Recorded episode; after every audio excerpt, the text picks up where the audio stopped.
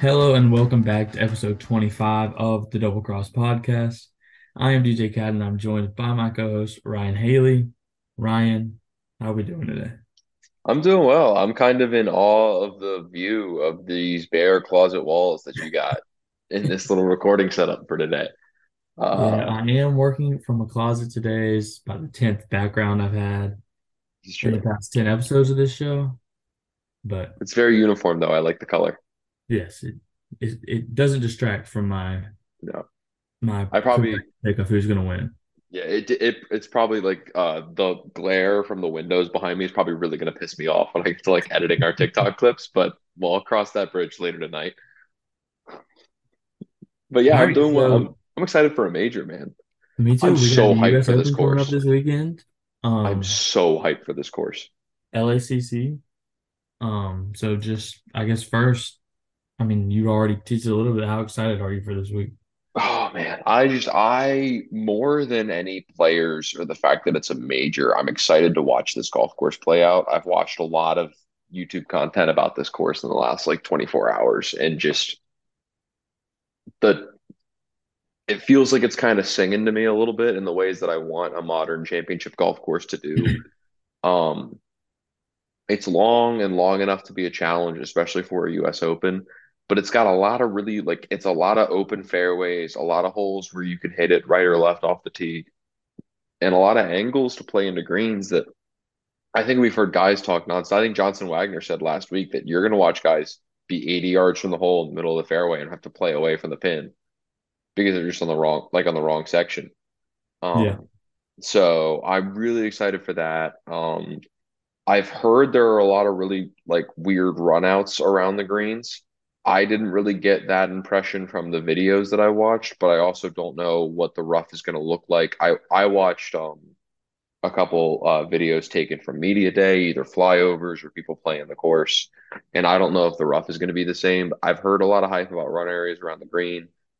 Didn't really feel like I noticed a lot, but I saw a lot of really cool bunker complexes and a lot of really hard shots. It felt like every shot that I watched someone hit from around the green on the videos that I've watched was like short-sighted running away, hmm but like they'd be on opposite sides of the green, and both of them still felt like they were like short-sighted and had no chance to stop it by the hole. I'm like, okay, this is awesome. So, I'm, I, I think the thing I'm most excited for is the par threes. Just it's oh going to yeah, be oh yeah, first par three is 228 yards. Then you go 284, 171, 290, sick. 124. But yeah, one one par three between 120, 125 and 175 yards. yeah, There's like one normal par three. There's like like three like really long ones and one really short one. yeah. Um, seen. We're gonna see a lot of fairway woods on par threes. We're gonna see a lot of weird ways to play a par three, but it's gonna yeah, be fun. yeah. This is going to be a week. Uh, uh, I think really, I think you need to be great with your long irons and you need to be really creative this week. I don't think you can play this like a stock golf course. I don't think you can play it like I'm just going to fairway and green my way around and play the whole straightforward. And I don't think you can be, I don't think you can have an off week from like 200 to 250 yards. Yeah, Because like both those par three, not not to, not to like diminish them because they're still really really hard, but like both 11 and 7, those long par threes that are like 290 and 284, the landing area is really like 240 on yeah, both of them. Um, so a lot of like as much as 28, 290 is going to be really weird when we're like we see like Bryson hitting five iron. Like it, it they, they do have very severe like uh run up areas that like can't toward the green. But uh 11 I think is one of my favorite designs on those where it the run up area is like short and left, but it cants really hard to the right. But if you hit so you, you have to hit it like short and left of the green.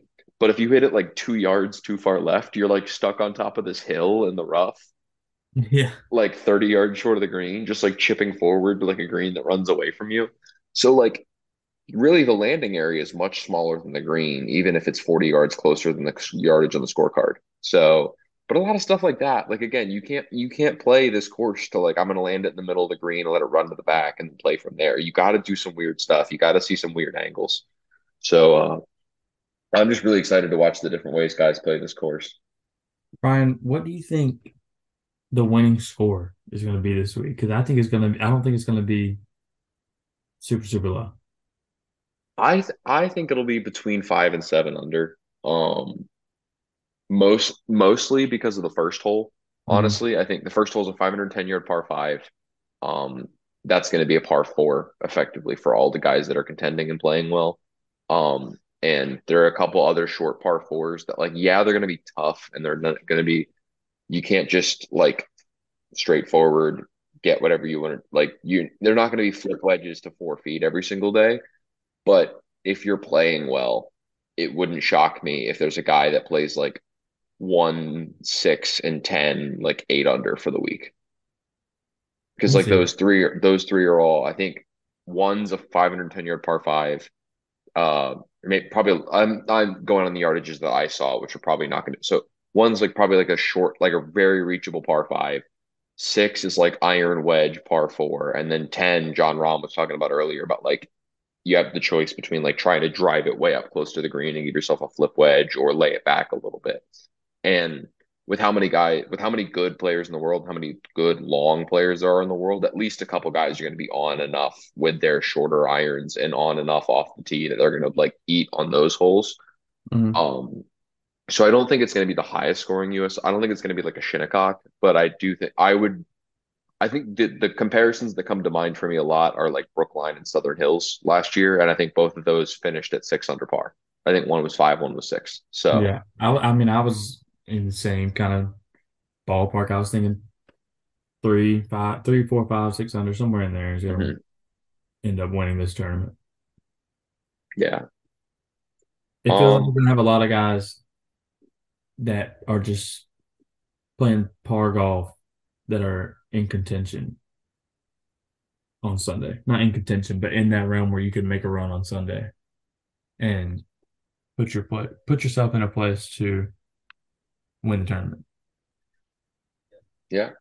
Um, how do you feel about Davis Riley going into this week? You know what?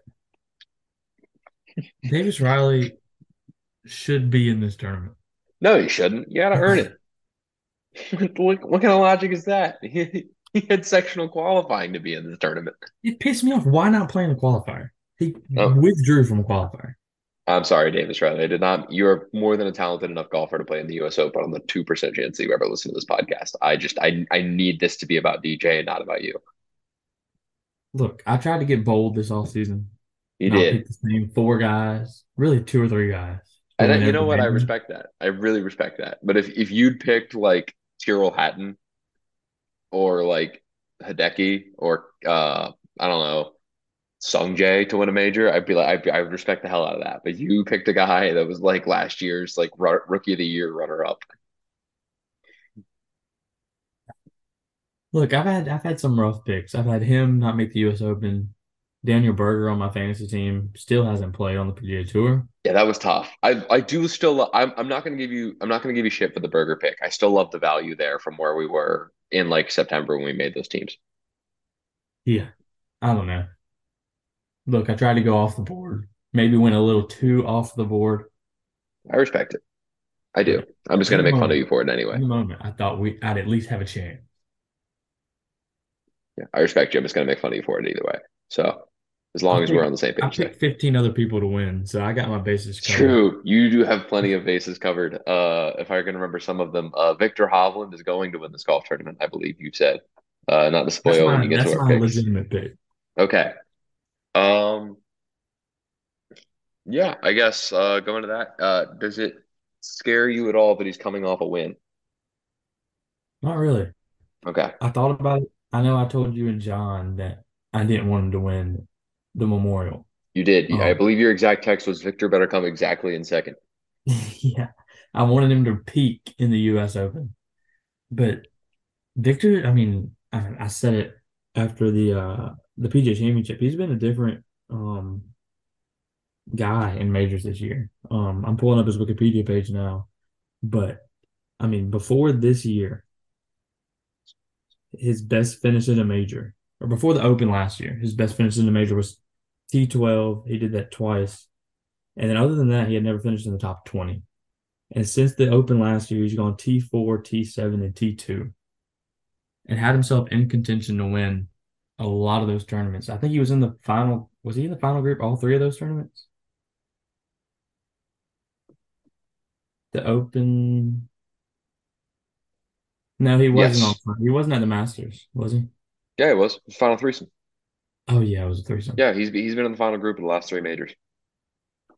For a guy who, I mean, had not won anything meaningful outside of Mayakoba before This is Hero. World Challenge erasure, and I won't stand for it. This is horrible. You're a sick guy. But I mean, he's been he's been in the majors. He's been different, and then he won the Memorial. Felt like he really won something that, again, he won Mayakoba, but that doesn't really mean much to me. Um, We we get it. we we get it, Deej. but I feel a lot better about him. He's playing very consistent golf. It feels like he's gotten so much better around the greens, which is that that's the only reason. That's the only weakness in his game before the past year, really, and he's just cleaned it up as much as possible. and just been, especially in the majors around the green, he's been among some of the best in the world, and that gives me a lot of confidence going into LACC. Yeah, I mean, we talked about this extensively uh, after Oak Hill, PGA. I was trying to remember the course. Uh, we talked about this after Oak Hill, where he did not have it ball striking wise on Sunday, and his short game and putting genuinely kept him in that tournament until the 16th hole. hmm And that is flooring. Now, granted, there's a double side to every take. Um, you could also make the argument that he's been in three straight final groups on major Sundays, and his ball striking has not shown up on any of them, which Yeah. is tough. But I I think it's more of a test of I think the chipping and the putting is a better test of pressure than your irons. Yes. And I'm willing to like on a day that he made as many clutch putts as he did at Oak Hill, I'm willing to accept that he just like genuinely didn't have it and was trying to fight for it tooth, claw, and nail rather than like he was nervous and got lucky. And even not having it, he was in that tournament with a chance to win until an unlucky break at 16. Unlucky a little. Um, you got to clear that lip. A, a bad break at 16. A bad spot to be in on Yes. 16 and a bad shot hit. Yes.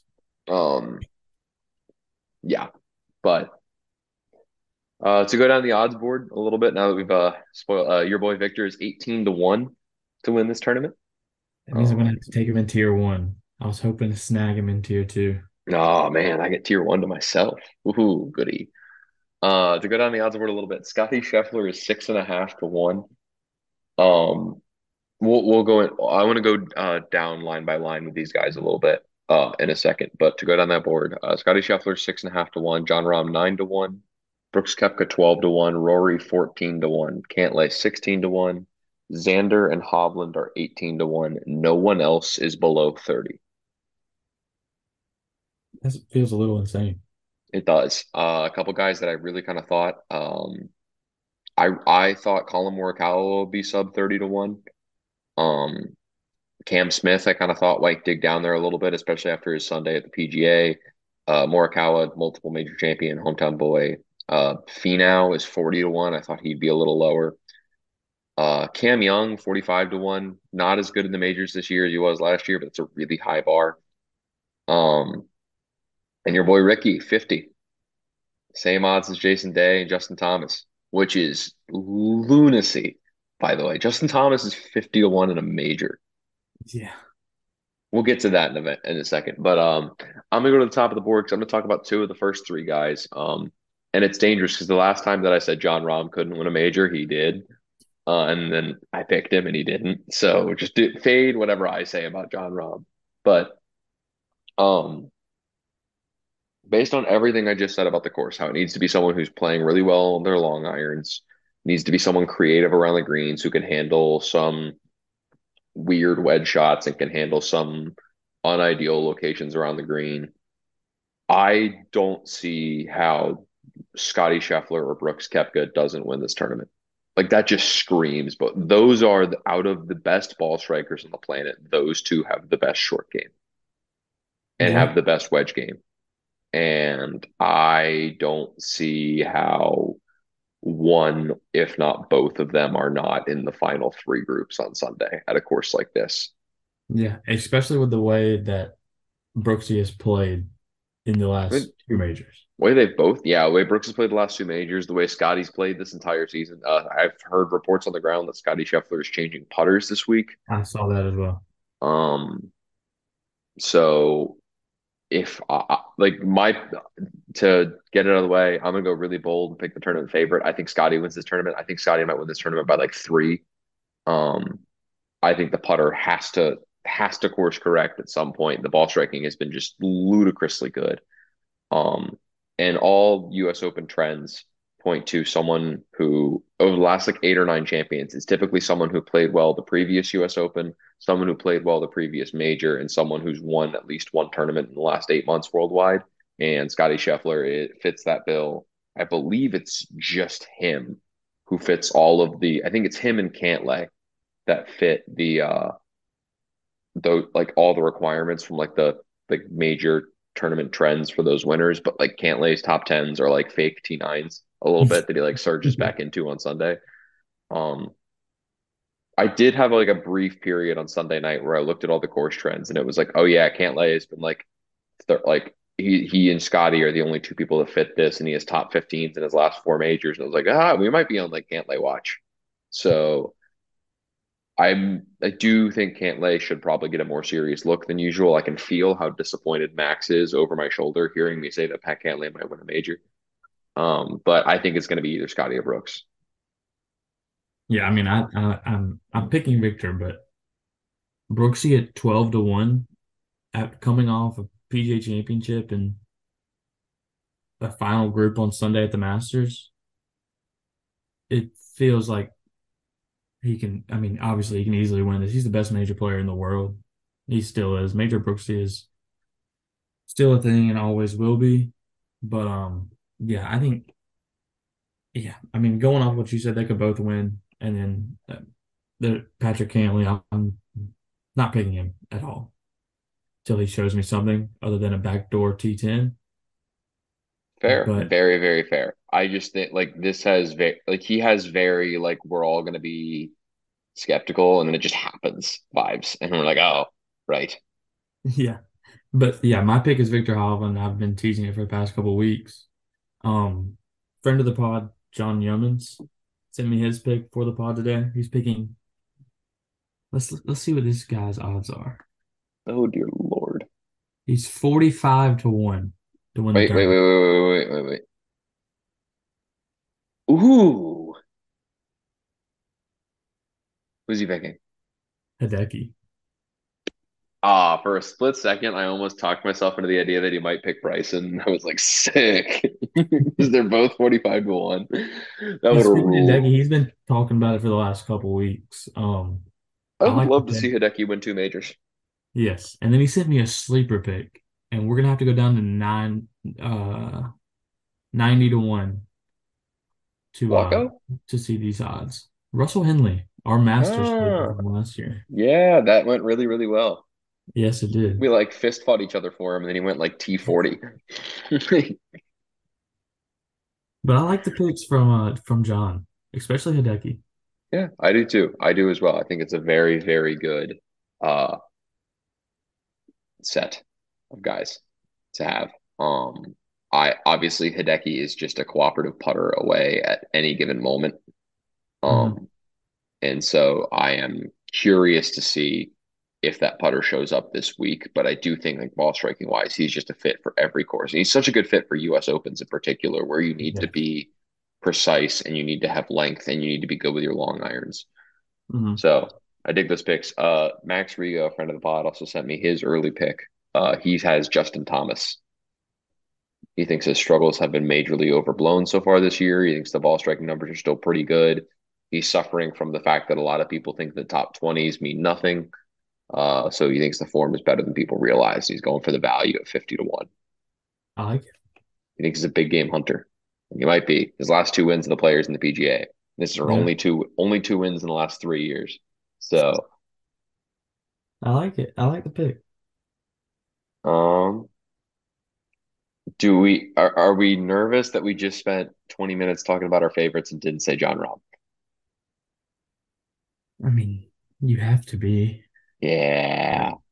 Or He's Rory. been I'm gonna get to Rory. I'm gonna get to Rory. Trust me. I know you knew I would. But um yeah, I just Rahm has been the last couple starts. Let me look at this on Data Golf. Um, so since he won the Masters, uh, last year Scottie Scheffler had his like pseudo fall off after he won the Masters. We are like, oh, he's like not playing as well, but like, eh. Um, since Jon Rahm won the Masters, he finished second in Mexico with like an electric putting week, but just hasn't really been able to put it all together. Um, he gained a like two he gained a ludicrous amount of strokes on approach at both Memorial and the Heritage, but couldn't put it together. He couldn't make a putt at Memorial, and his irons were pretty pedestrian at the PGA and at Mexico. So they haven't really been they've been great, but they've been inconsistently great, which is hard to bet on.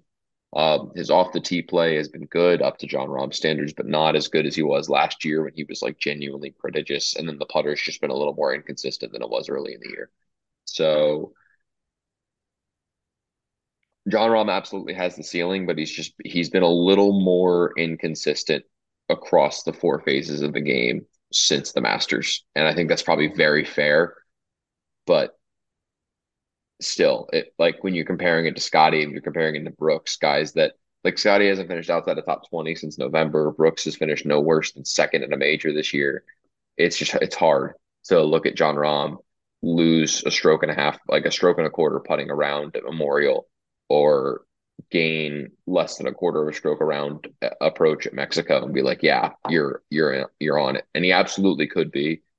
Um he has the game and the approach. Like that's the thing though, is I think a course like this kind of fits someone who is a little more creative. And I think Jon Rahm has the capability to be creative, but I think he's at his best when he can kind of just bludgeon a course to death. Mm-hmm. Um, so I don't know if this is a perfect fit in that sense, but he's also probably the best player in the world. So what do I know? Yeah. Yeah. I mean, Rahm can easily win this tournament. I mean, I don't think anybody would be shocked if we were talking about Jon Rahm on next week's podcast, but it just feels like Brooksy and Scottie are more likely to win. But that's the top three in the odds. Your guy is at four, Rory McIlroy. Yeah, so I so I told you that I had a take that I wanted to get out at this podcast. Oh, um, and I do, and I'll get to it. But I said at the PGA that I think I was gonna, I thought I was gonna pick Rory for this tournament, uh, barring a bad week, and he really didn't have one. He was he shared the 54 hole lead at Memorial, uh, was T second for 54 holes in Canada. Um, but I haven't loved the way he's gone about it. Um, and he's been very open and it's been very publicized that he's drilling his short irons very hard right now with a new practice thing on the range. And they have not held up on Sundays at Memorial, at Canada. Um, the first seven holes at the the course they just played in Canada this past week were very, very gettable. And Rory had a lot of short irons and wedges into those greens from the fairways and only gave himself like one really solid look at birdie. Um, uh, Memorial, he had multiple iron shots, especially down the stretch. He had multiple short irons and wedge shots where if he'd hit them, I think on five and seven, both par fives in the front, he missed the green with a wedge. On uh, 14, when his back was kind of against the wall, he was in a wedge. He had a wedge in the middle of the fairway. Then he hit a little baby fade and pulled it into the bunker. Um, just a lot of mistakes with scoring clubs in his hands. And I think that that's the natural arc when you're working on something with a club is that the last step is that it works under pressure. Um, mm-hmm but Memorial in Canada were a lot of him just relying on a very hot putter, which his putter was also very good at Oak Hill. So he's also just been putting well for a month now, uh, which does scare me for fading him because I, or not fading him, I guess, not picking him because I do think I have Scottie and Brooks in tier one of people I think can win this tournament. Rory's in tier two, and I think he might be first in tier two. I still might have him third if I had to like rank the field, but I just think he's distant third behind Scottie and Brooks. Mhm. Um, but it's just it's been a little wary to me that he's like gotten so much out of his game putting and has had the exact same problem both of the last two Sundays. But the take that I wanted to get out, ignoring all of this, I'm not saying Rory needs to win this tournament. But if you want to go recap the last month, Brooks Koepka beat him to five majors when Rory had a five year head start. Uh, Phil Mickelson said that nobody from Liverpool want Rory on his team, and basically said that he was not secure enough about his Masters for uh, about not having the Masters for him to joke about it. Uh, a LIV executive told Alan Shipnuck that no one like called Rory a little bitch and said no one wants him on his team. And then Jay Monahan, after hiding behind him for 15 months, hung him out to dry and went behind his back to deal with the Saudis after everything that he's been saying for the last like 14 months. And after Monahan made like three public appearances. Mhm. Rory, if you can't get up for this US Open, what the fuck are we doing here? Like, if you don't have, like, I, and I know that golf isn't totally about like motivation, but like, if you're not in the top five on Sunday, come on, like, punch back a little bit. You have been, for even someone who's been playing pretty well recently, someone who, uh, I think, I think he finished fourth or seventh at the PGA. I think he finished seventh, um, but was like fourth very late in the game on Sunday at the PGA, 54 hole lead at Memorial, teed off T2 at Canada on Sunday. Like someone who has been playing well, he has been getting walked on publicly by some people that have no business walking on him. Mhm. And so that that's like my little like call this week is like, dude, like I know golf is more nuanced than like I need to show up and play well this week because people have been mean to me, but like show me something, man. Brooks took the major crown. LIV guys are taking pot shots and like giggling to themselves because they think that they like beat you, quote unquote. And then Monahan hangs you out to dry. Like, go kick ass, dude. That's what great players do. And you have so much bulletin board material. Forget the prodigious talent. Forget that LACC is a great course fit for you with all the long irons and how long the course is, um, and how wide it is off the tee. Forget all of that go kick ass, dude. That's what great players do when someone says some shit, about, like someone says shit about them. And Rory's had a lot of shit talked about him in the last month. Mhm. And so I just, I just want to see something. I want to see that the dog is still awake in there, you know? Yeah, I feel you. I feel you. I mean, it, it- yeah. I mean, he has every bit of motivation you could ever dream of Yeah. going into a tournament.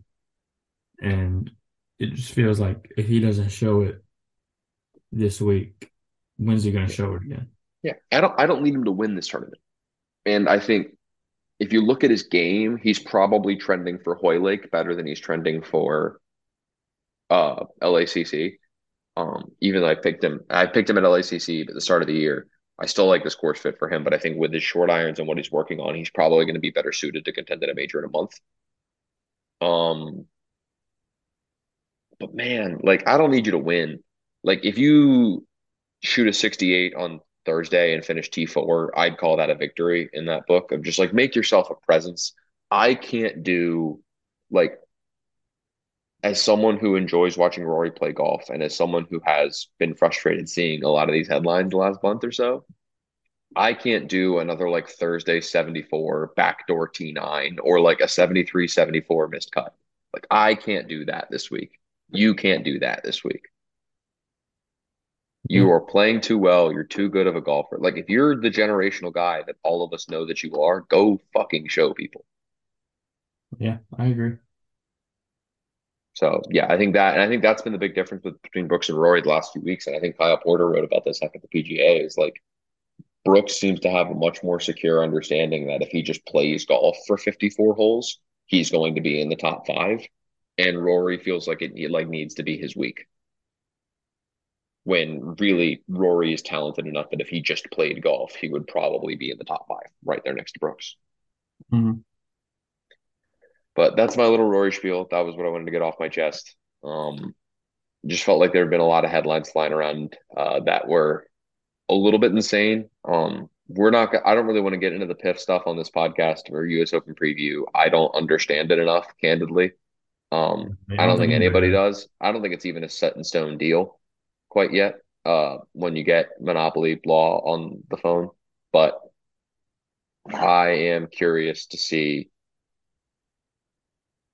what happens effectively Yeah. uh, this week in that regard. And I think that there's been so much bulletin board material over the last month that I think the copium take that I threw out at the PGA is like Rory has had, he's been competing against himself for like the last 10 years effectively and only himself. Even when Brooks won four, we're like, okay, cool, but you're still not better than Rory. And like now he has like people he can point at, like like LIV last year. He had Greg Norman he could point at and be like, you, I'm gonna kick your butt.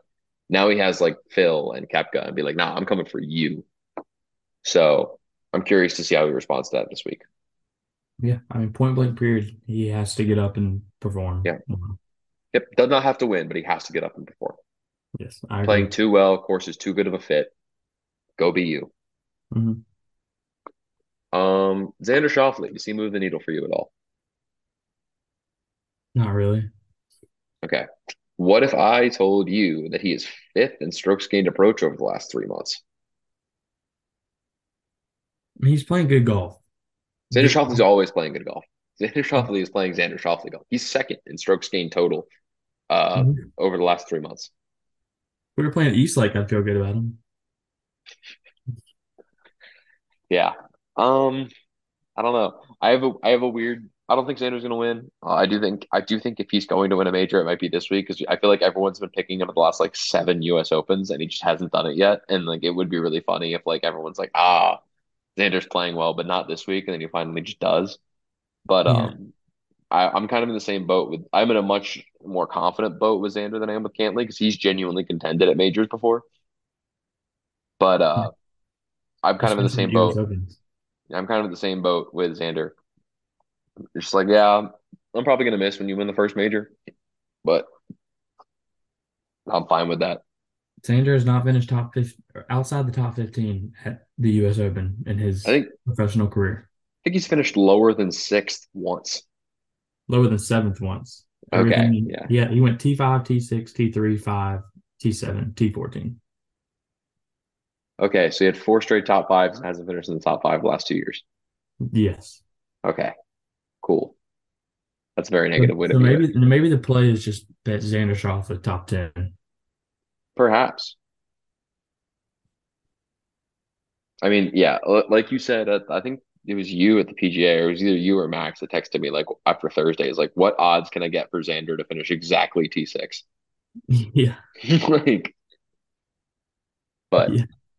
Yeah. Also on a Rory note, um, this year before Augusta was one of his uh was his best season approach since uh 2012, so his second best season of his career. Uh, outside of the PGA, he was great with his irons at the PGA, but outside of the PGA, he's been very pedestrian since Augusta with his approach. So that's another like you you might have like had a better window with that than you realized moment. But to keep going down the board, um, Keep um so I said we talked about this uh after the PGA Championship as well. I said there's a tournament that's wide open off the tee. You need to be dialed with your irons, and there's going to be a lot of weird shots around the green that you got to get away with. Does Jordan Spieth or Cameron Smith do anything for you when you hear that description?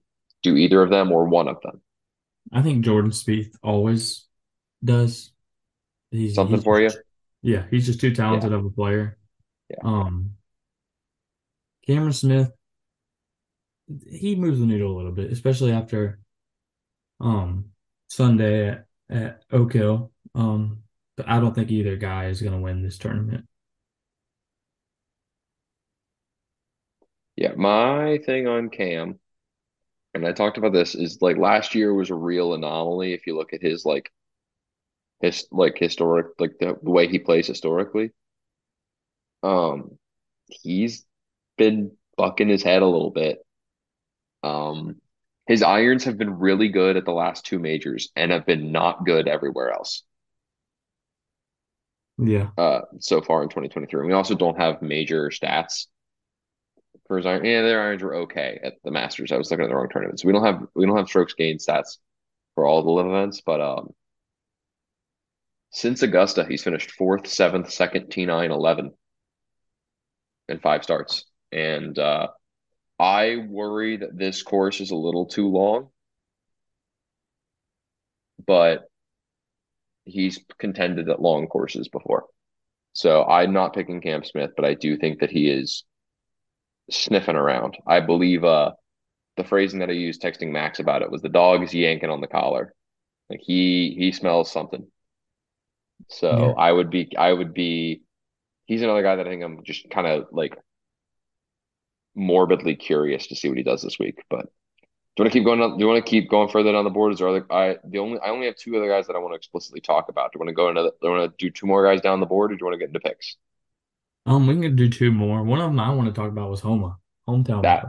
that was the two hometown boys I wanted to talk about: Homa and Morikawa. Yeah, both are good enough to Uh, win this tournament.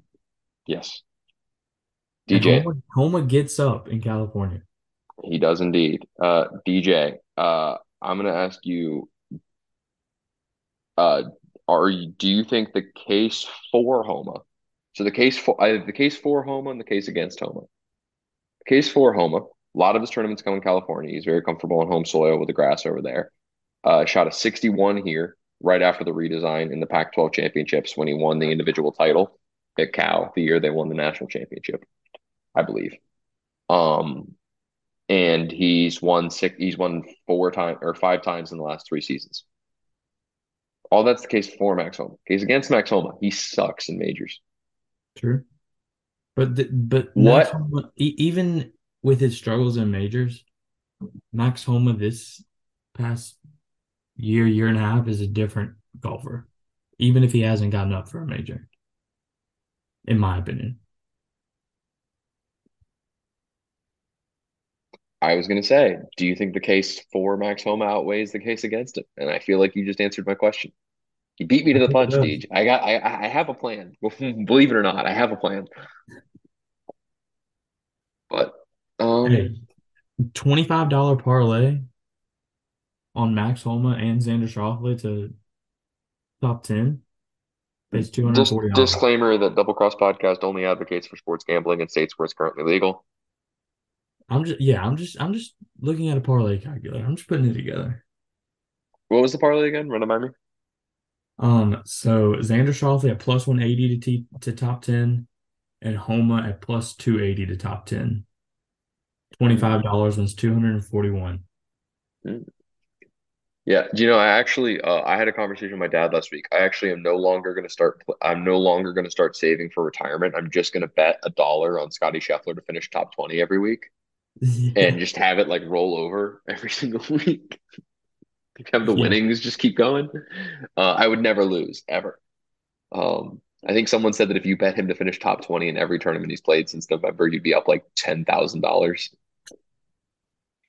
Hey, you had which is Scottie awesome. Scheffler to top 10 in this tournament. He's the only one that's not plus money to top 10. You had him to the Yeah. parlay. It goes up to $431. Yeah, yeah, he's minus 140 to top 10. Might be I might throw some money down on that parlay. Who knows? Legally, yes. Yeah, I might travel to a state where I can do it legally. You don't need to see what you can do legally. What are you talking about? No one can track you.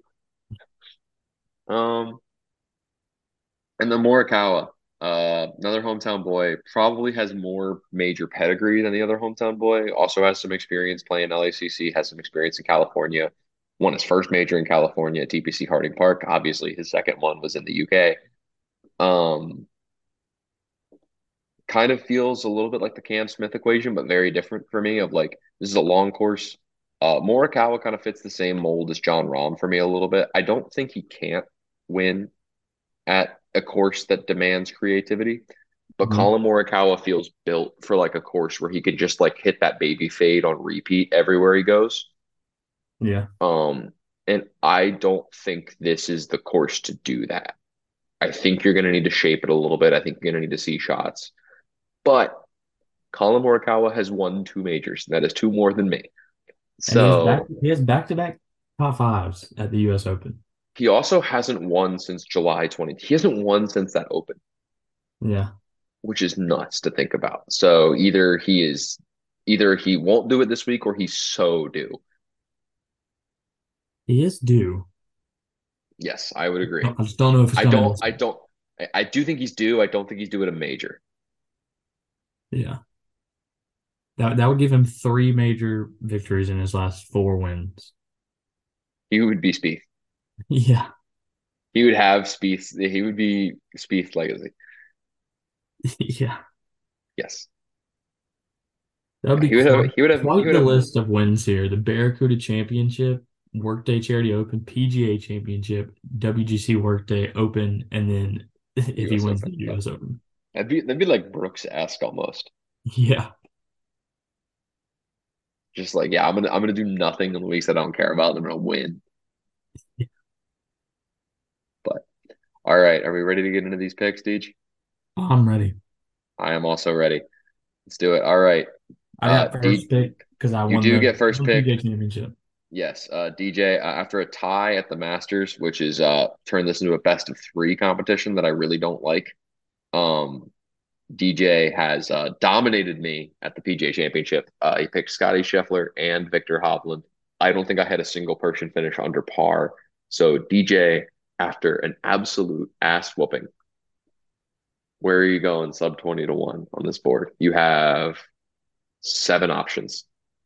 Look, I could go with the safe pick here and pick Uh, Viktor Hovland, because he's winning.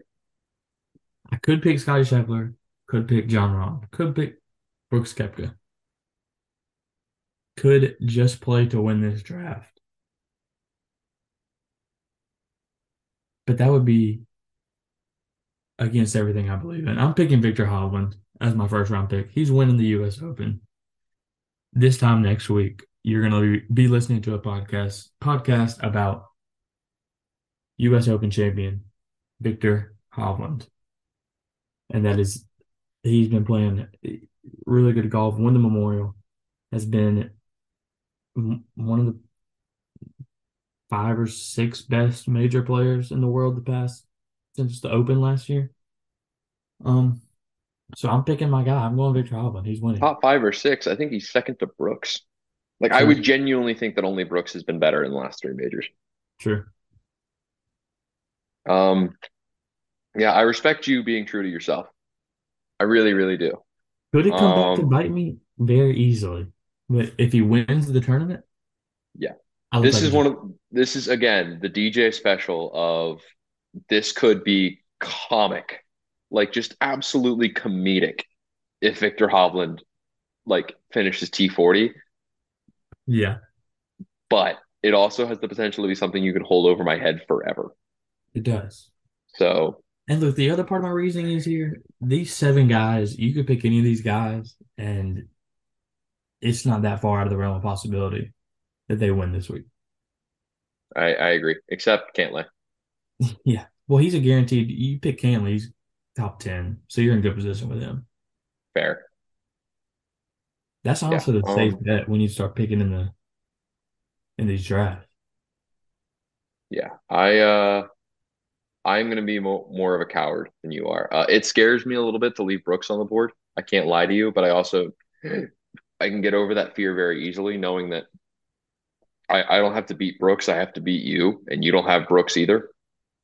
So uh, I'm gonna go Scottie Scheffler. I'm gonna go chalk. Uh, I think all the ball striking stats line up, all the trends line up. He's been too good of a player the last two seasons for me to feel like he should still only have one. Like I know there are a lot of guys that you'd think would have won multiple majors that should only win one major that have only only only ever win one major. Like one major is a lot, but Scottie Scheffler feels like a guy that, like, based on the way he has played the last like year and a half, I feel like you should have more than you do. Yeah. And I think that that course corrects a little bit this week. I think he ties. I don't think he and Rahm are rivals really, but I do think they are the two best players in the world. And um, I think that he has a, has a little counterpunch for that Masters Championship this week. He Yeah. gets the second. Yeah, gets his second. I just think the the putter has to course correct, and a, like watching him at Memorial on Sunday, it looked like a lot of those eight. Like he doesn't look lost over eight footers. He just looks like they're just not falling, and he looks kind of befuddled. And so I think a putter change, like we talked about, if he's changing putters this week, I think that that could be all that he really needs to kind of get into like a bit of a mindset mind mindset flip. I agree. I like it. Um, Okay. for the before you make your second pick, do you There's think only four guys in this tier. Or no, more than that. One, two, seven? three, four, five, six, seven. Yes, I miscounted. Yes. Should we just leave it at that, or do you think we should expand it a little bit? I think we can leave it at that because there are guys that I want in here, and I know there's going to be a guy that you want in here. All right, go ahead and make your pick. I'm, I, All I don't think you're expecting who I'm gonna pick. I never expect who you're going to pick. You just picked Viktor Hovland first. In a draft with Scottie Scheffler, Jon Rahm, and Brooks Koepka, you picked Viktor first. I Yes, I never know what you're going to do. Um,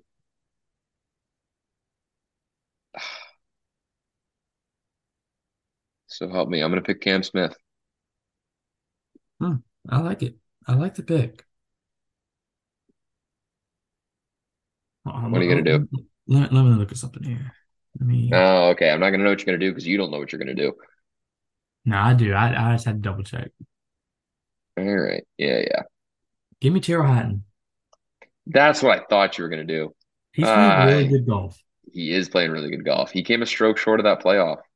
Yeah, and he's he's not a terrible course fit. No. Tyrrell Hatton. It, I would not be mad if he won this tournament at all. I would I enjoy think seeing him win this tournament. I think winning this golf tournament might be the only thing that makes Tyrrell Hatton not mad. Yeah, Uh, yeah, no, he's playing. He's so consistent in all four aspects of the game. Uh, over the last three months, he's gained half a stroke off the tee, a little bit, like a little more than half a stroke approach and putting, and more than a quarter of a stroke around the greens. He's one of the most well-rounded players in golf.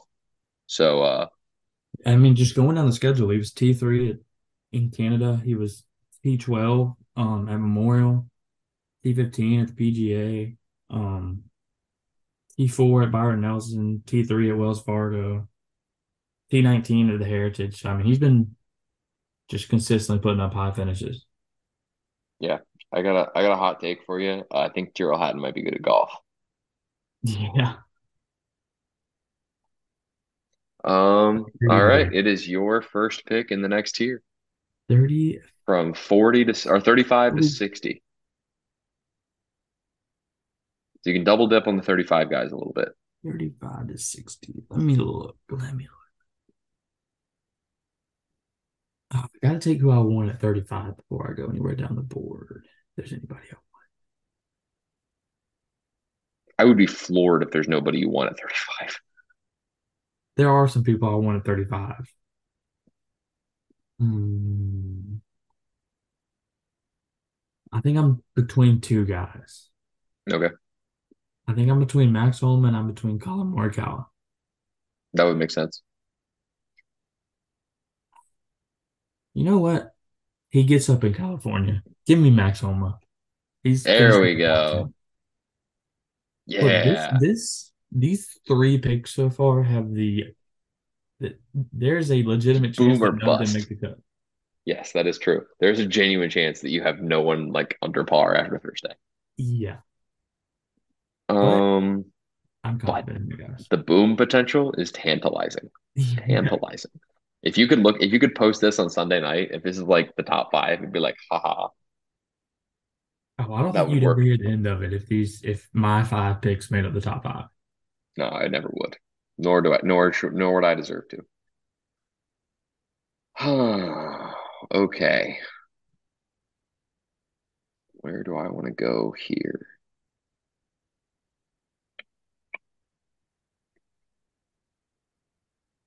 I, I honestly don't know where you're going here. I don't know where I'm going here, so that would make sense.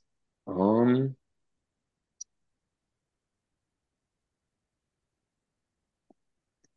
I get two in a row.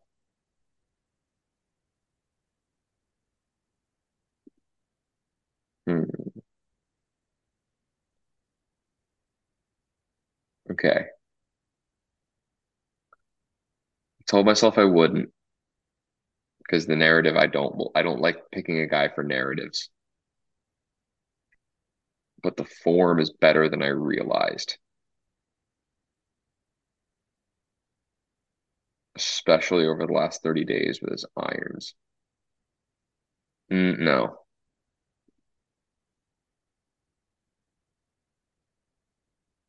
What am I gonna do? I, I know I wanted my next pick. I'll say that. Oh, what do I want to do here? I know who I want deeper down the board, but I'm trying to go in like pseudo odds order a little bit. You do get two in a row, so you could go down the board and just come back if you need to. It's true, but I, I want him to be my fourth round pick. It just feels more natural. I, I need I need a guy higher above him. I don't want you to take my my fourth round guy. I have a really good feeling I'm going to take your fourth round guy. I think you're going to be really pissed. Um,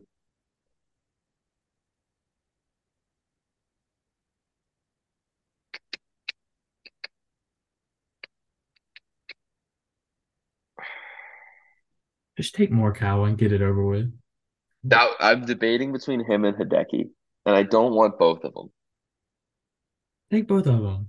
No, no, no. I'm not betting on two guys that can't fight. Just please don't take my fourth round guy.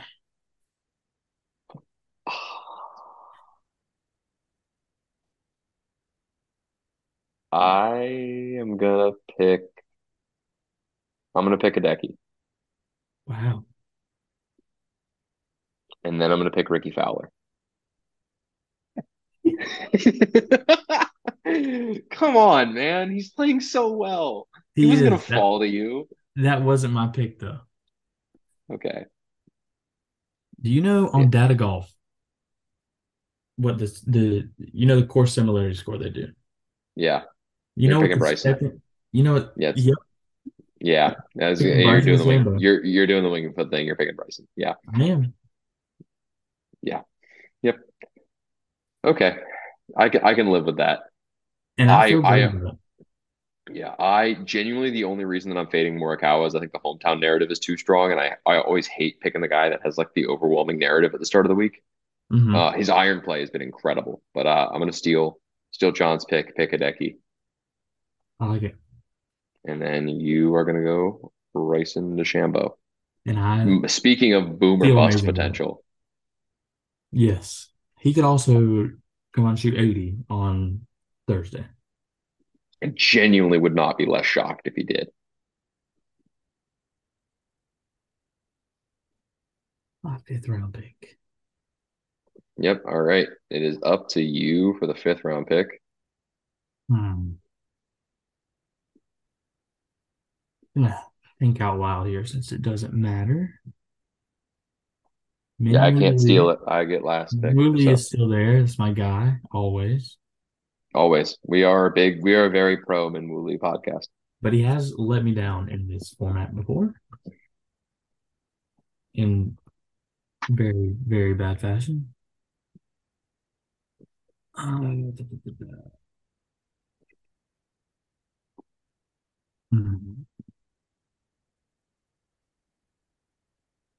Patrick Reed is there. I don't want to take. I don't want Patrick Reed and Bryson DeChambeau on the same team. Why not? There's, Um, not, there's no team chemistry here, man. Taking Ryan Fox before he's there. Eric Cole's playing really good golf. Okay, on the Ryan Fox, we, always do this. When the course is really long, Ryan Fox always shows up as a course fit at Data Golf, and he always finishes like 50th. We it's just we have to have an intervention with ourselves. Look, dude, we're picking s- 61, 60 to 1 plus odds. We gotta we're we're grasping for air here. Yeah, Ryan Fox has been a terrible major player. And yet, it's like we're Charlie Brown footballing ourselves. I say, as someone who's Charlie Brown. I, do you know how many of the last? So it's been, uh, what, 38 majors since Roy last won one? Do you know how many of those 38 that I've picked Rory? More than 20. So I can't, I can't really get mad at you for like Charlie Brown footballing, but I feel like we keep doing this with Ryan Fox.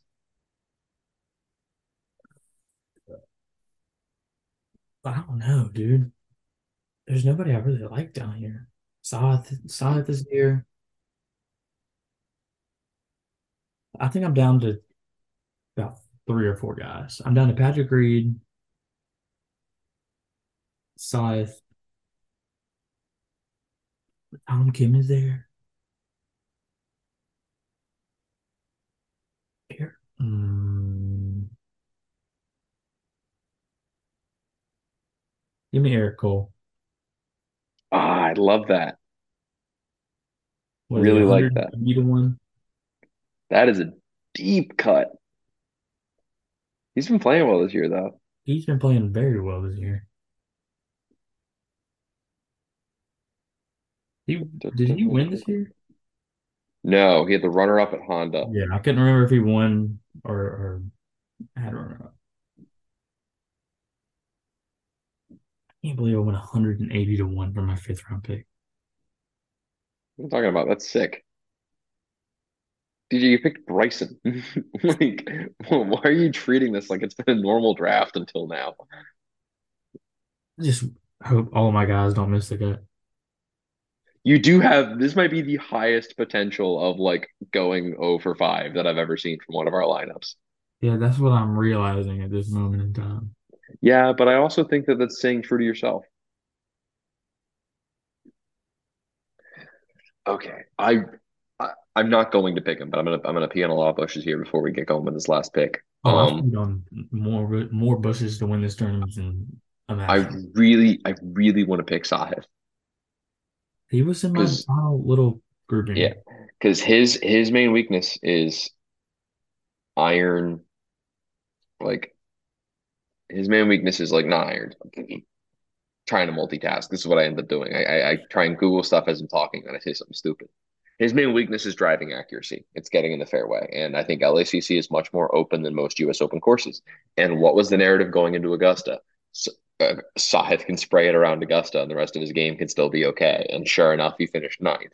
However, Sahith has been very bad since Augusta. He finished T5 at the Heritage, T23 at the Zurich in a team event, T56, T40, T58, T38. If he had like one top 10 in those four tournaments, I probably would pick him.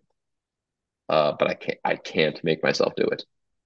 Uh, Minwoo Lee, his irons are abysmal. I think if I hit irons for him, he would have won a tournament by now at this point in the season. Um, oh, by the way, Eric Cole is 180 to 1. Yeah. So if that makes you feel better about yourself, you should go way, way down the board stop trying to do that. and pick my guy Ben Carr. No. What is that? Is that five thousand to one? Ooh, ooh, I think I found him. I think I found my guy. Uh, me. I, How have you played recently? Oh ho ho let me see if I can ho. figure out who your guy is. Oh yeah. Oh yeah. Yeah, you try and figure it out. I have this guy penciled in. I love this pick. This guy should not be down here. That means he's missing the cut. Thanks, Deej. You always know how to make me feel warm and fuzzy. Oh no, Keegan. No. So I'll, I'll let you know.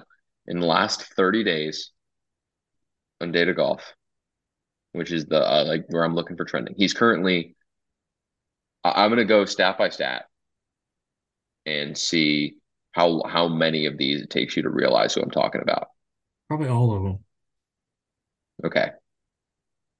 He is, let me see if I can find like a driving distance. Is it Corey Conners? No. I have I have dipped into the core I have dipped into the Corey Conners well far too many times. Let me see. He is in the top 10 in driving distance on the PGA Tour. Hmm.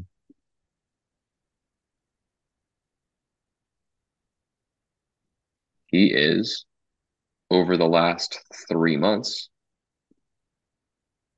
according to Data Golf Strokes Gained query table, he is in the top 15 in strokes gained approach. Hmm. He's also in the top 15 in strokes gained putting in that same period.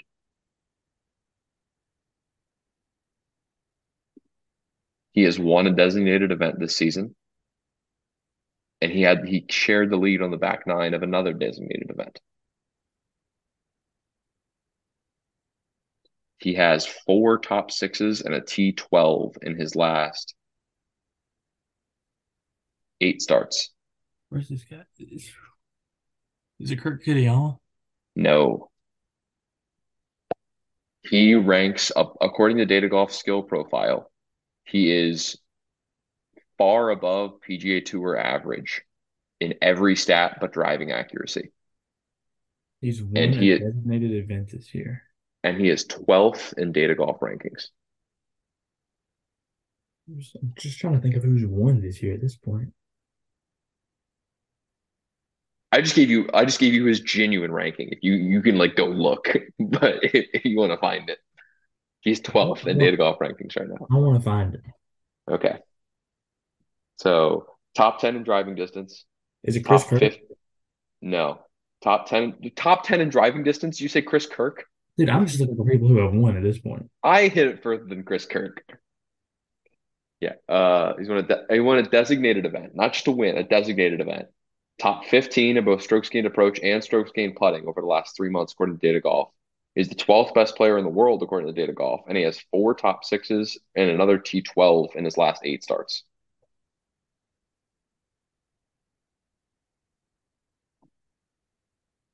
I just can't remember who's won. 12th best player in the world. That narrows it down a lot. You're going to be floored. If you're not looking at the Data Golf rankings, you're going to be floored when I tell you this guy's 12. I'm not looking at data golf rankings. Okay, good. Because I didn't realize he was 12 until I saw it. Man, this guy's a steal. feel really good about this. This guy's 70 to 1, by the way. Is Si Woo? 12th best, no, 12th best player in the world according to Data Golf. Uh, five top 12s in his last eight starts. Top 10 in driving So it's distance. either Adam Scott or Wyndham Clark. Is it? Well, th- those are the only guys at 70 to 1 that aren't Si Woo. Pick one of them. You get one more Oh, guess. Nope, Wyndham Clark. What the hell is Wyndham Clark 12? Because his last his last eight starts have been fifth, sixth, T29, third, T24, win, miscut, 12th. And the 12th at Memorial, he was sharing the lead on the back nine. What the hell? He is eighth or eighth in driving distance, 12th in the data golf rankings, and uh, he is over the last three months 11th in strokes gained approach, 14th in strokes gained putting. He's 63rd in strokes gained off the tee because he never hits a fairway, but he's so long. I like that pick. I like that pick. Playing sneaky well. He is uh 20th in distance and 82nd in accuracy in uh, data golf's like driving statistics. Yeah. And he's, I mean, obviously he's a good good course fit too. Now I'm looking at the Yeah. Rickie Fowler, 13 in the world. Love to see it. Yeah. So my players, my last two picks in the data golf, my round four and round five picks are 12th and 13th in the data golf rankings. I like it. I dig this draft. Look, my draft is either going to be they're all going to finish in the top 10 or they're all missing the cut. Yes, that is true. No in between. Yeah. Um, This could be a Yeah. massacre this week. final final numbers. Final teams. Uh DJ, you have Viktor Hovland, Tyrrell Hatton, Max Homa, Bryson DeChambeau, and Eric Cole. I have Scottie Scheffler, Cameron Smith, Hideki Matsuyama, Rickie Fowler, and Wyndham Clark. Yeah. On paper, you have a better team. Golf's not played on paper. True. Yeah, I'm excited for this. I'm excited for this week a lot. I am too. I am too. I'm I'm all there's going to be a, a parlay thrown down somewhere. Absolutely, there should be. That top All 10 right. is looking wonderful right now. Do you have any closing notes now that we've made our draft? I do not. I think I've talked about everything I want to talk about. I think I have to. I'm excited. Viktor's gonna win this. Um, I'm making sure to go grab screenshots or recordings of everything. Everybody, every bush I peed on, just in case they win this tournament. Yeah, when when Sahith finishes T4, we can both claim him. Yeah. Who was, Um, was that claimed in the the? Oh, I claimed Tommy Fleetwood in our group chat the other day. that's true. You did. You, you James Clement, uh, Davis Riley, Viktor Hovland, Tommy Fleetwood. Um, I've I've had Rory stenciled in here since January up until this week, so I reserve the right to claim him. Obviously, if he wins, and at any given point, as I always do. Um, yeah, we both we both uh we both changed our minds a lot on LACC so far. I'm still pissed. Remember the uh remember the uh like pre pre year like who wins each major? Yeah. I went back and listened to it, and I said at the Masters, I'm going to pick Rory, but I feel really bad about not picking Jon Rahm. Word for word, what I said. Uh, I'm such an idiot. Sure enough, Rory misses the cut by like four, and Jon Rahm wins by three. I'm Trying to see if there's any other any other bases I've covered. Don't think there is. But I, I know I have I have options if they win.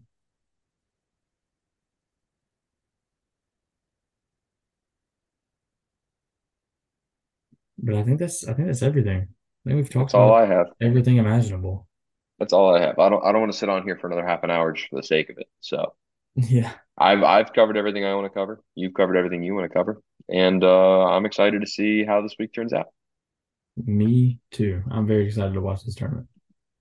All right. On behalf of uh, myself, DJ, and DJ's Closet, thank you for listening to another fun episode of the Double Cross Podcast, and uh, we'll be here to recap what happens on Sunday night. Probably Yes. Sunday night. I can do Sunday night. Maybe Monday. It depends. I'll be coming home Well- from a cruise on Sunday. I don't know when we'll be back, Oh hell yeah! which means I won't Do get to get- do you watch. have- Do you have the mm-hmm. all you can drink bracelet? Oh yeah, Oh, Of go. course. Okay, cool. Yeah, I, I figured you knew better than that, but I wanted to make sure. of course. Yeah. All right. I, Good. I probably won't be able to watch Sunday of this tournament, but I'm gonna figure it out. But if you, but if you, if you have an all you can drink bracelet on a cruise and you can remember Sunday, I'm gonna be pissed. But we'll cross that bridge when it comes. Enjoy We your cruise, Deej. Uh, and thank you for hopping on to another great podcast with me. And uh, I look forward to talking to you throughout the week. Yes, sir. All right. I'll see you next week. See See y'all you next week. I should probably stop the recording. Yeah, I should do that.